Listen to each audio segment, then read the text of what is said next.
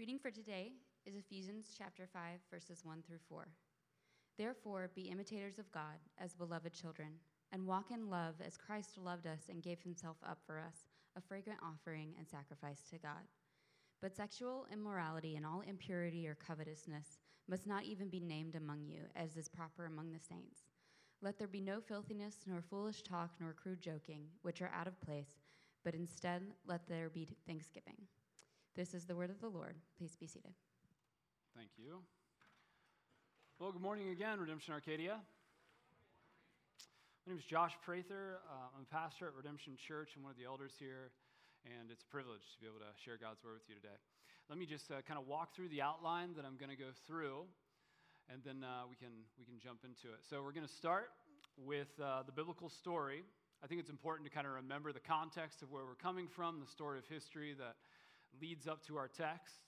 And then we'll get into uh, the context for the book of Ephesians. Once again, we've been in this letter for quite a, quite a while, so I think it's important for us to kind of rehash okay, where have we come from? Where are we at now?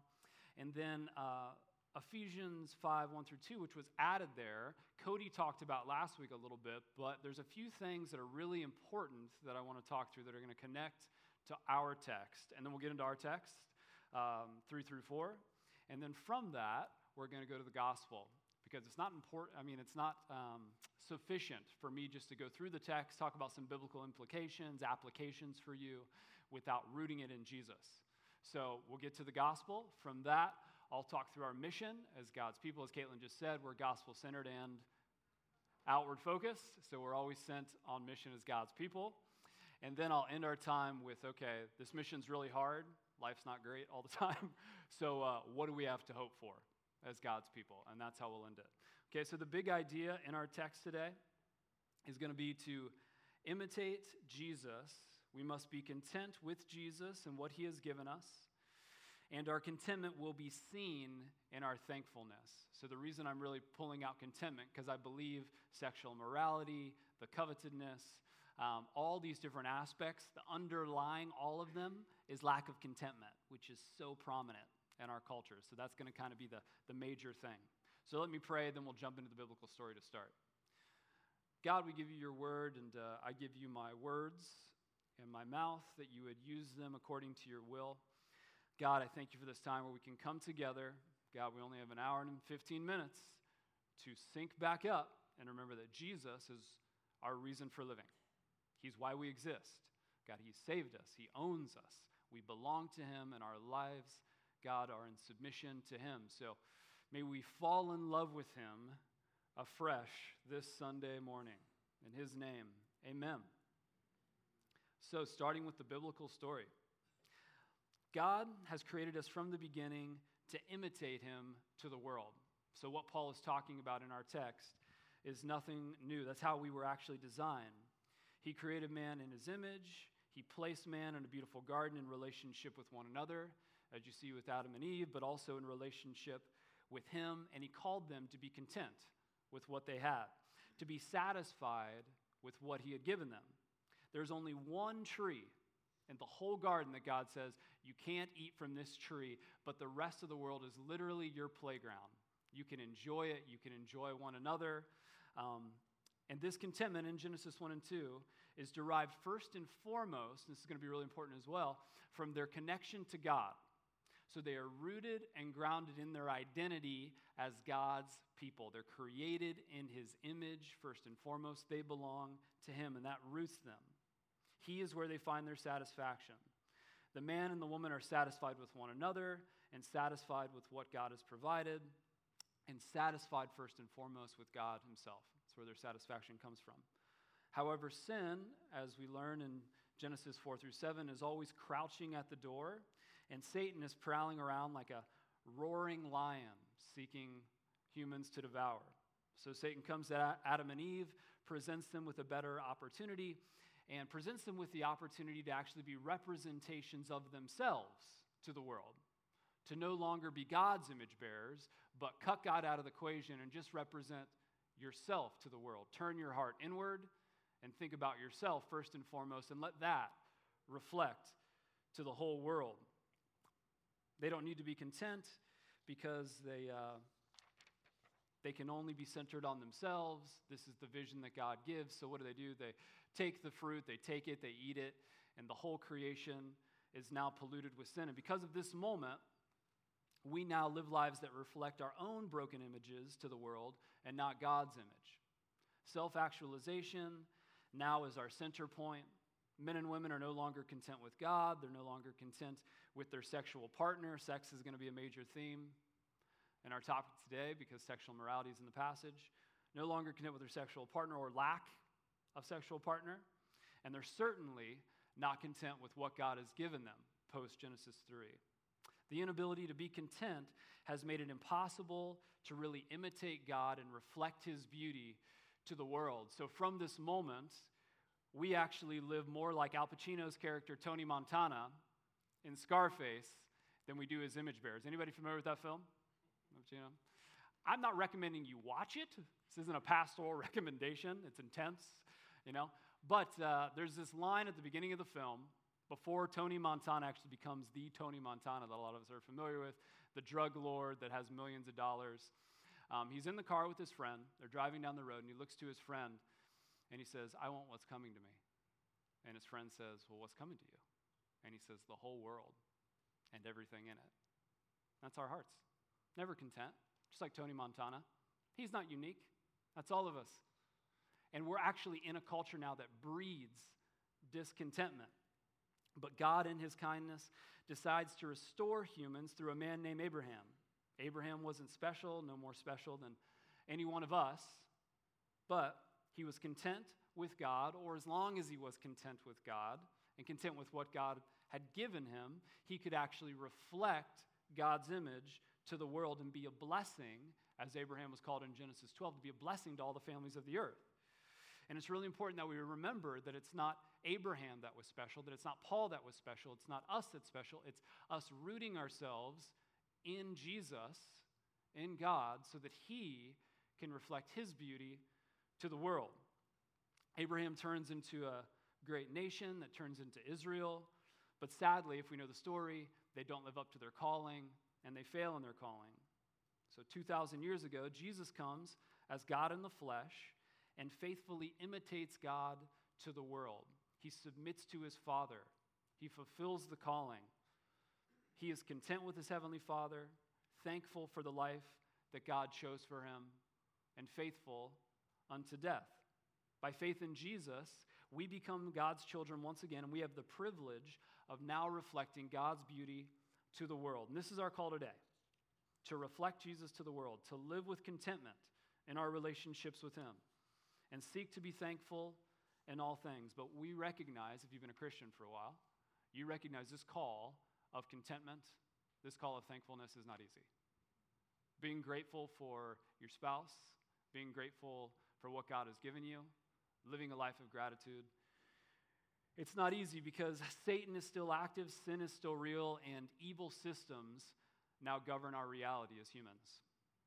So, shortly after the death and resurrection of Jesus, Paul writes this letter to the church in Ephesus to try to help them in this hard journey of following Jesus and trying to reflect God's beauty and God's image to the world, which leads us to our context. Context for Ephesians, starting in chapter 1.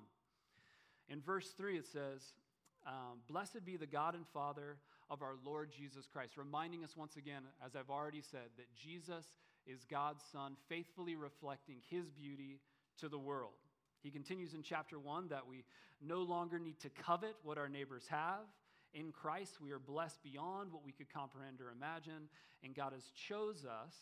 He's chose us as a people and committed to us so that we can faithfully live our whole lives in submission to Him and reflect His beauty as a people to the world. In chapter 2, he reminds us that we weren't always good. It starts off with remember who you once were before Jesus, which is always important to remind ourselves who we were before Christ. But by God's grace, you're saved and you can walk according to the call God's given you. In chapter 3, Paul unlocks this mystery that God has given him that no longer are we single and married, are we slave and free, are we black and white, but God has actually unified a people from all tribes, tongues, together as one family. And this unity as a people actually reflects God's beauty to the world.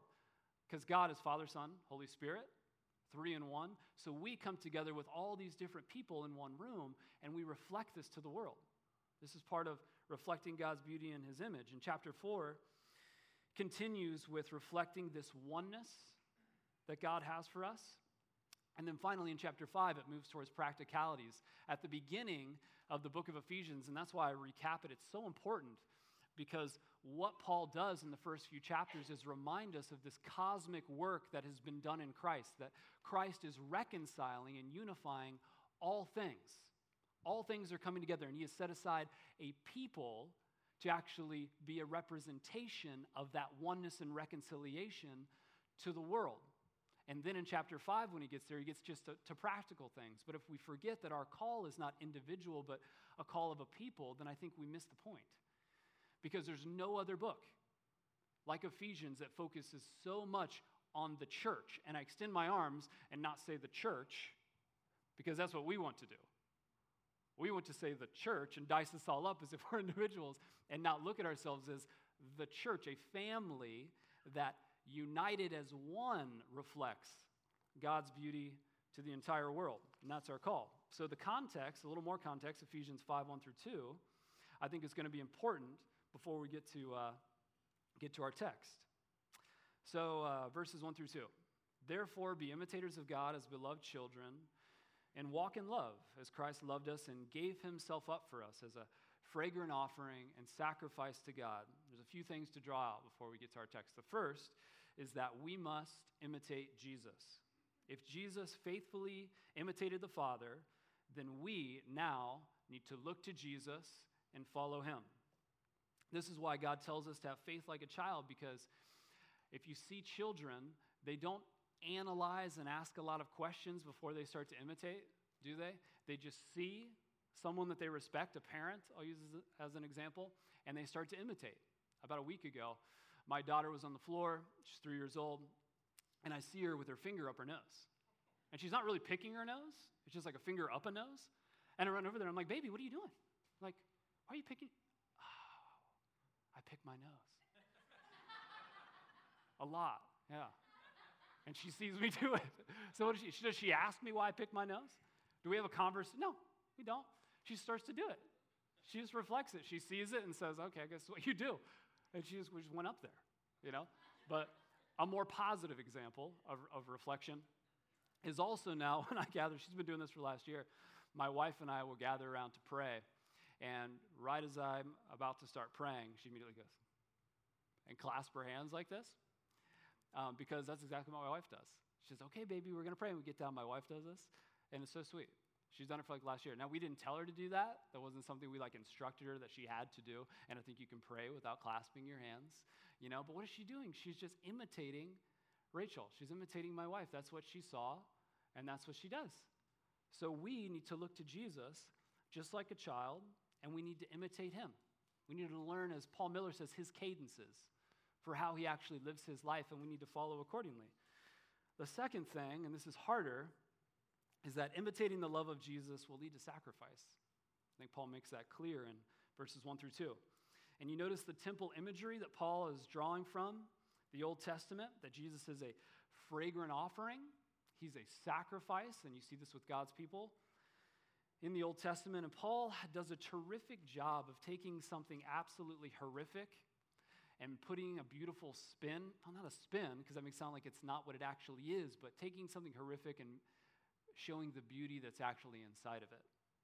And I don't want to rehash the whole crucifixion story here, um, but Jesus' death on the cross was not something I would look at as something as a fragrant offering. I look at a fragrant offering as a candle. I look at a fragrant offering as my wife's essential oil diffuser. You know, that's something that's producing a fragrant offering for me. But when I think about the marred, bloody, naked body of Jesus on the cross, and this is what Paul, before Paul launches into our text, this is the background that he gives. You need to walk according to this sacrificial love, fragrant offering, sacrifice pleasing to God, and this is the sacrifice. It says in Isaiah 53 14, speaking of Jesus, um, just as there were many who were appalled at him, his appearance was so disfigured beyond that of any human being, and his form marred beyond human likeness. And this is what it me- means to imitate the love of God. This is what it means to follow Jesus. So it reminds us, now transitioning our text, that fleeing from sexual immorality, trying to be pure, seeking to be content, and not coveting what our neighbors have, always being rooted to where we find our satisfaction in Jesus and Jesus alone, is not easy. Calling God to rip sin out of our lives is not easy. Trying to walk away from Satan's temptations is not easy. Trying to not live under the evil structures that now govern our society, but live under the reign of Christ is not easy. But there's a promise for us, and that's resurrection. Because it does not end with the marred body of Jesus, does it? Because Jesus rises from the grave, and there's a promise for us that if we hold fast to following in the way of Jesus, sacrifice is never our aim, church. Love. We pursue Jesus in love, we pursue our neighbor in love, but with that, we are guaranteed. It's a guarantee. It's not a question that you're going to suffer. When you love, when you love hard, when you really love, we're going to suffer. And there's a promise here that we're going to as well. So let's just remember that as we get to our text. Now, Ephesians 5 3 through 4. Um, if you have your phone, Bible, please turn there with me or open it up if you haven't already. I'm going to read it again. But sexual immorality and all impurity or covetousness must not even be named among you as is proper among saints.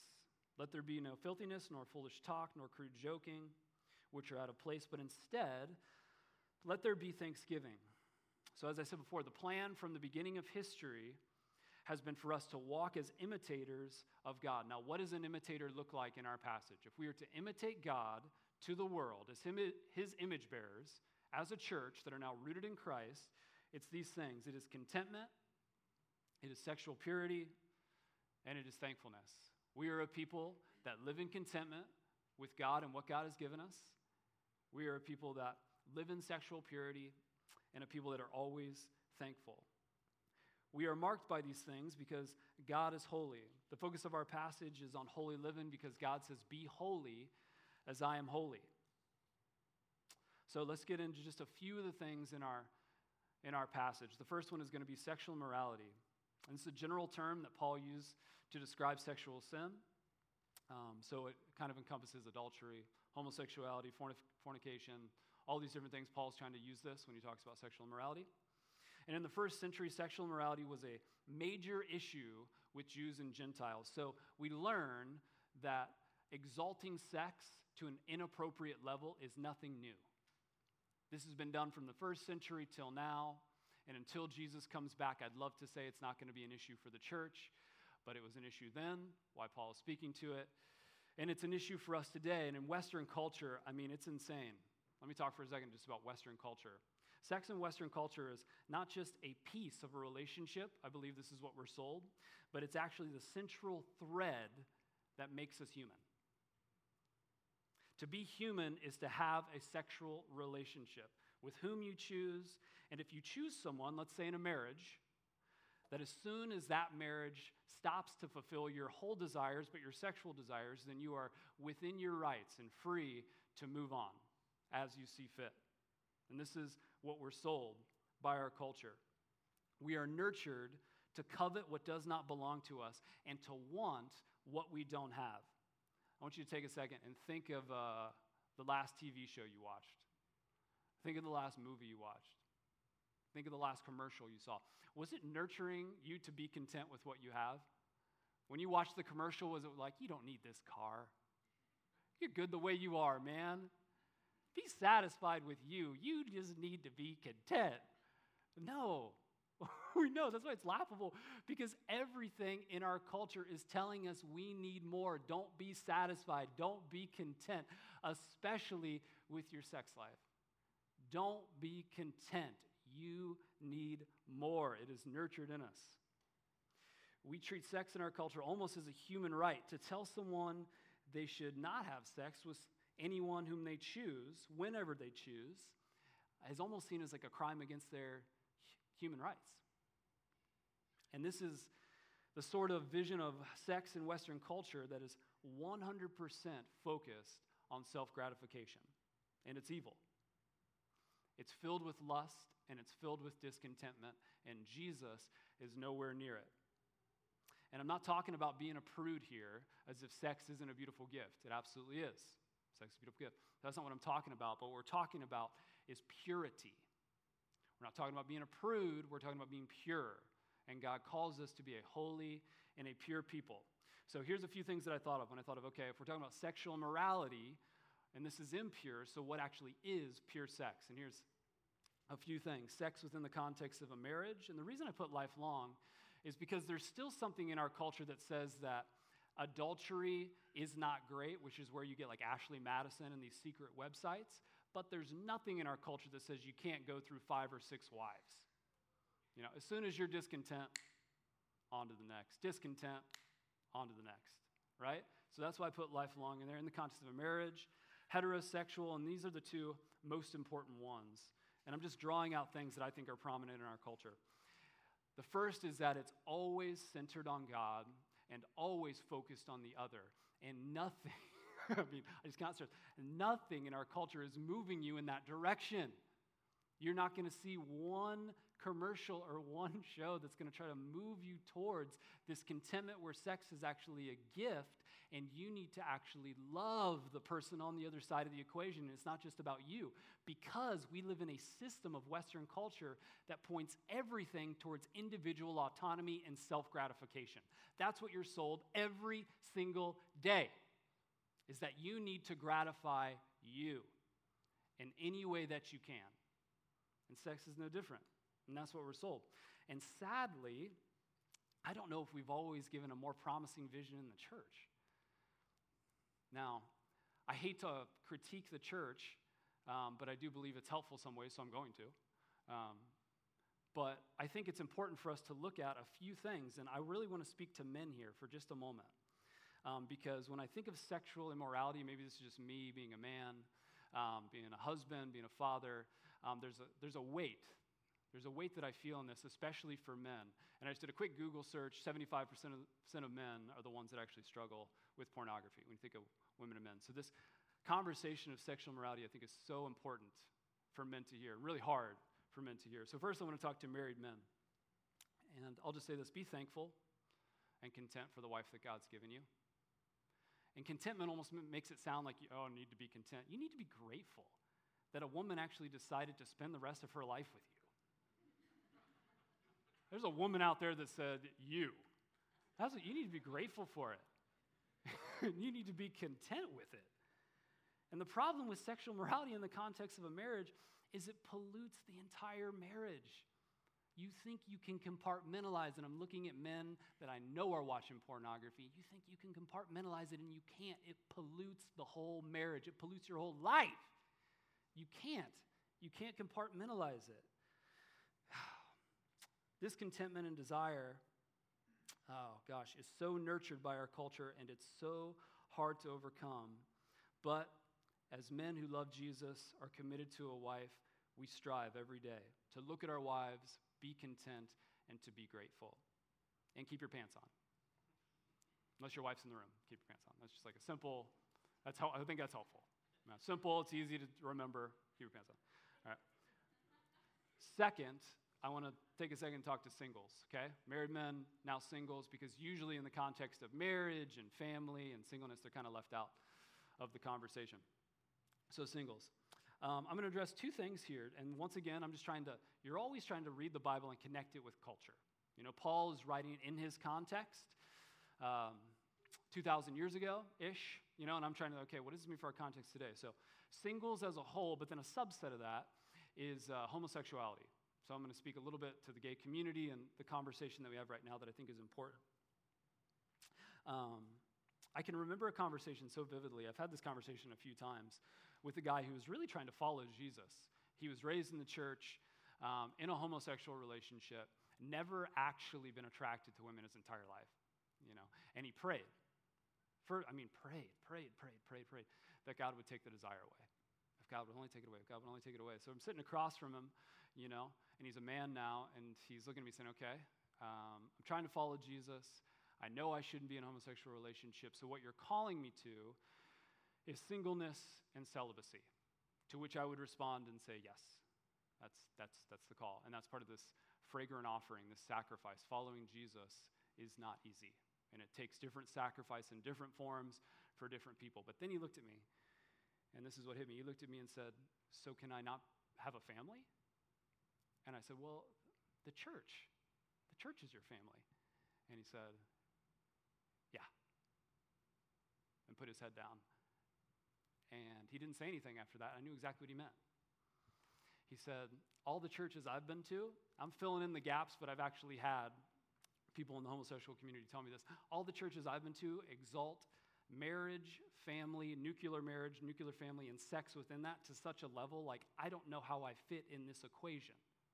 Can I be a part of this family? If Jesus is really the groom, we are the bride, and we are brothers and sisters in this family. Can I be a part of it? Am I grafted into it? So it's not just a conversation about um, homosexuality, because not everybody that chooses to be single is saying that they're gay. I don't think that was the case with the Apostle Paul and with Jesus, and they certainly seem to be content and fine with their singleness and lack of sexual relationship. So I think it's something for us as the church to be challenged by that we are a people that are welcoming of all and we graft them in. They become family. We're brothers and sisters. And this is supposed to supersede our nuclear family. Once again, so that the culture can look in and they see a glimpse of this beauty and this oneness across singles and across all these other different communities that come together under Christ. Paul continues on and says, I don't want you to be named by these things. And what he's trying to get at is a label that outsiders are going to give you. I don't want you to be labeled as sexually immoral or sexually impure and have filthy talk. God's people must be set apart and holy and marked by purity. Why?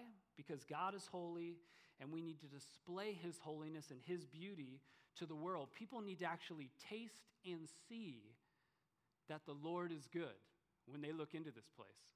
It's like, you know, I love a coffee shop down the road called AT Oasis. And it's like if I go to your home and you have a bag of coffee from AT Oasis, um, I feel like it's just appropriate from Cody's last sermon on coffee. Let's just continue the, the thread. So, you know, I go into your home, you have a bag of coffee from AT Oasis, and you hand me a mug that says AT Oasis on the mug, and I take a drink, and what I get is Folgers. I've just been defiled. So if you're in here and you drink Folgers or Maxwell House, you can repent. God will forgive you. He will take that can of Folgers, cover it with his blood, and you can be welcomed in to God's family. But you you got to come. It's like kind of that, you know, all whosoever will come forward and receive that gift of grace. But we need to be a people who are marked by holiness and purity so that people look in and they see Jesus and they see his purity reflecting in us. And that wells over, this contentment and this purity centered in Jesus wells over into thanksgiving. Contentment with God and what God has given is shown through a life of genuine thankfulness. When you're content with Jesus and you're content with what God has given you, why are you going to have foolish talk? Why are you going to be gossiping? Why are you going to be bickering? You're going to be, you're going to be grateful because you're so grateful for what God has done in your life and so grateful for Jesus. However, we remember again that uh, nothing in culture is driving us towards contentment. Everything we hear is pushing us away and pushing us towards dissatisfaction. So, in light of these cultural pressures and our call as God's people, how do we imitate Jesus? How are we content with Him and what He's given us? And how do we actually express this contentment to the world and to our neighbors, one another, in thanksgiving?